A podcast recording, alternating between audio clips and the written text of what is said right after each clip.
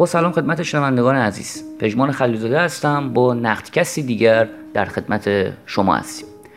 نقدکست این هفته مختص فیلم بازمانده اثر سیف الله داد هست. بازمانده ساخته سیف داد شاید یکی از خاصترین فیلم ها در سینما ایران باشه. فیلمی که از موضوع و سوژه‌ای صحبت می‌کنه که تا الان در سینمای جهان تابو محسوب میشه و حتی هالیوود هم جرأت پرداخت به اون رو نداره. بحث اصلی بازمانده روایت تاریخ یک جنایته که توسط نئونازیست های صهیونیستی در سال 1948 در فلسطین رخ داد و فیلمساز هم برای پرداخت به این سوژه از کتاب واقعیت نگاری قصدان کنفانی به نام بازگشت به حیفا استفاده کرده. نویسنده‌ای که به خاطر افشاگریهاش بالاخره توسط موساد ترور شد. بازمانده در اساس ساختارش بسیار منظم و بدون افتادن در دام سانتیمانتالیزم و شعارگرایی است. فیلمساز قصه یک خانواده فلسطینی رو برای روایت یک جنایت بشری فاکتور گرفته و مخاطب در فضا و اتمسفر منتظم فیلم به مسابه فرم با شخصیت ها، منطق مکانی و زمانی و سپس نقطه سقل درام در عمق فاجعه روبرو میشه.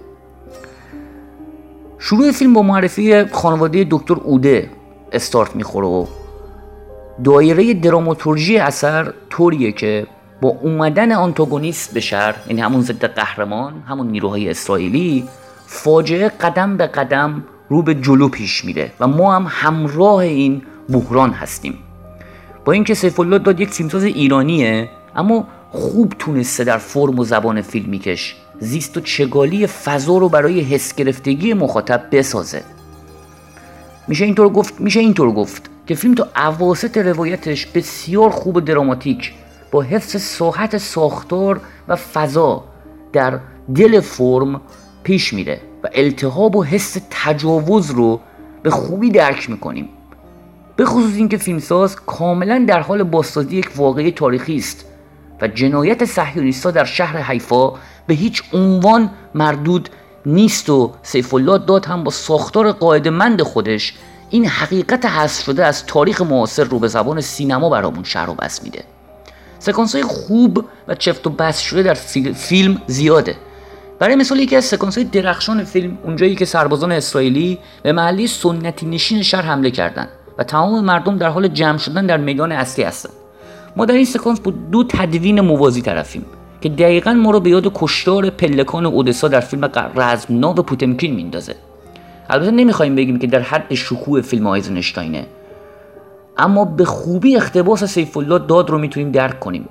مردم در پلانی با ترس و تشویش به زور به قربانگاه برده میشن و ما در توازی با این پلان یک مونتاژ متقابل از پلان بالا رفتن فرمانده اسرائیلی از پلکان رو می‌بینیم. تو این سکانس دائما این دو پلان در توازی هم مونتاژ میشن.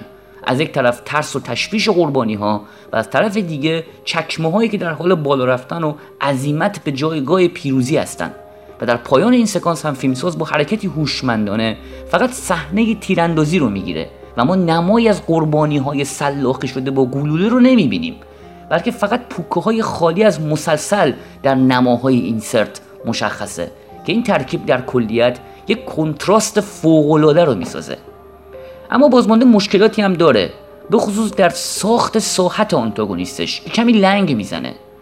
انگار فیلمساز آنتاگونیست یعنی اون صهیونیست ها رو مفروض فرض کرده و برای مخاطب این رو پیشفرض قرار داده که ما این جانوران رو می‌شناسیم. که این تو زبان فیلم کمی دچار لکنت میشه. مشکل دیگه در نیمه دوم فیلمه. یعنی بعد از پاکسازی شهر. یک ذره اونجا فیلم بار سوزناک شدن ملودراماتیکش زیاد میشه و اون خانواده اسرائیلی هم کمی منفعل هستن. ولی در کل یعنی در کلیت بازمانده یک سند تاریخی محسوب میشه. سندی که سیطره هالیوود نمی‌خواد چنین حقایقی از جنایات اسرائیلی ها رو در فلسطین بازگو بکنه و از این نظر فیلم بازمانده بسیار حرف بزرگی رو داره می‌زنه و به خاطر اینکه از زیست سیف الله داد میاد فیلم همچنان سر و پا و تحسین برانگیز مونده. چون با اعتقاد راسخ فیلمسازش ساخته شده.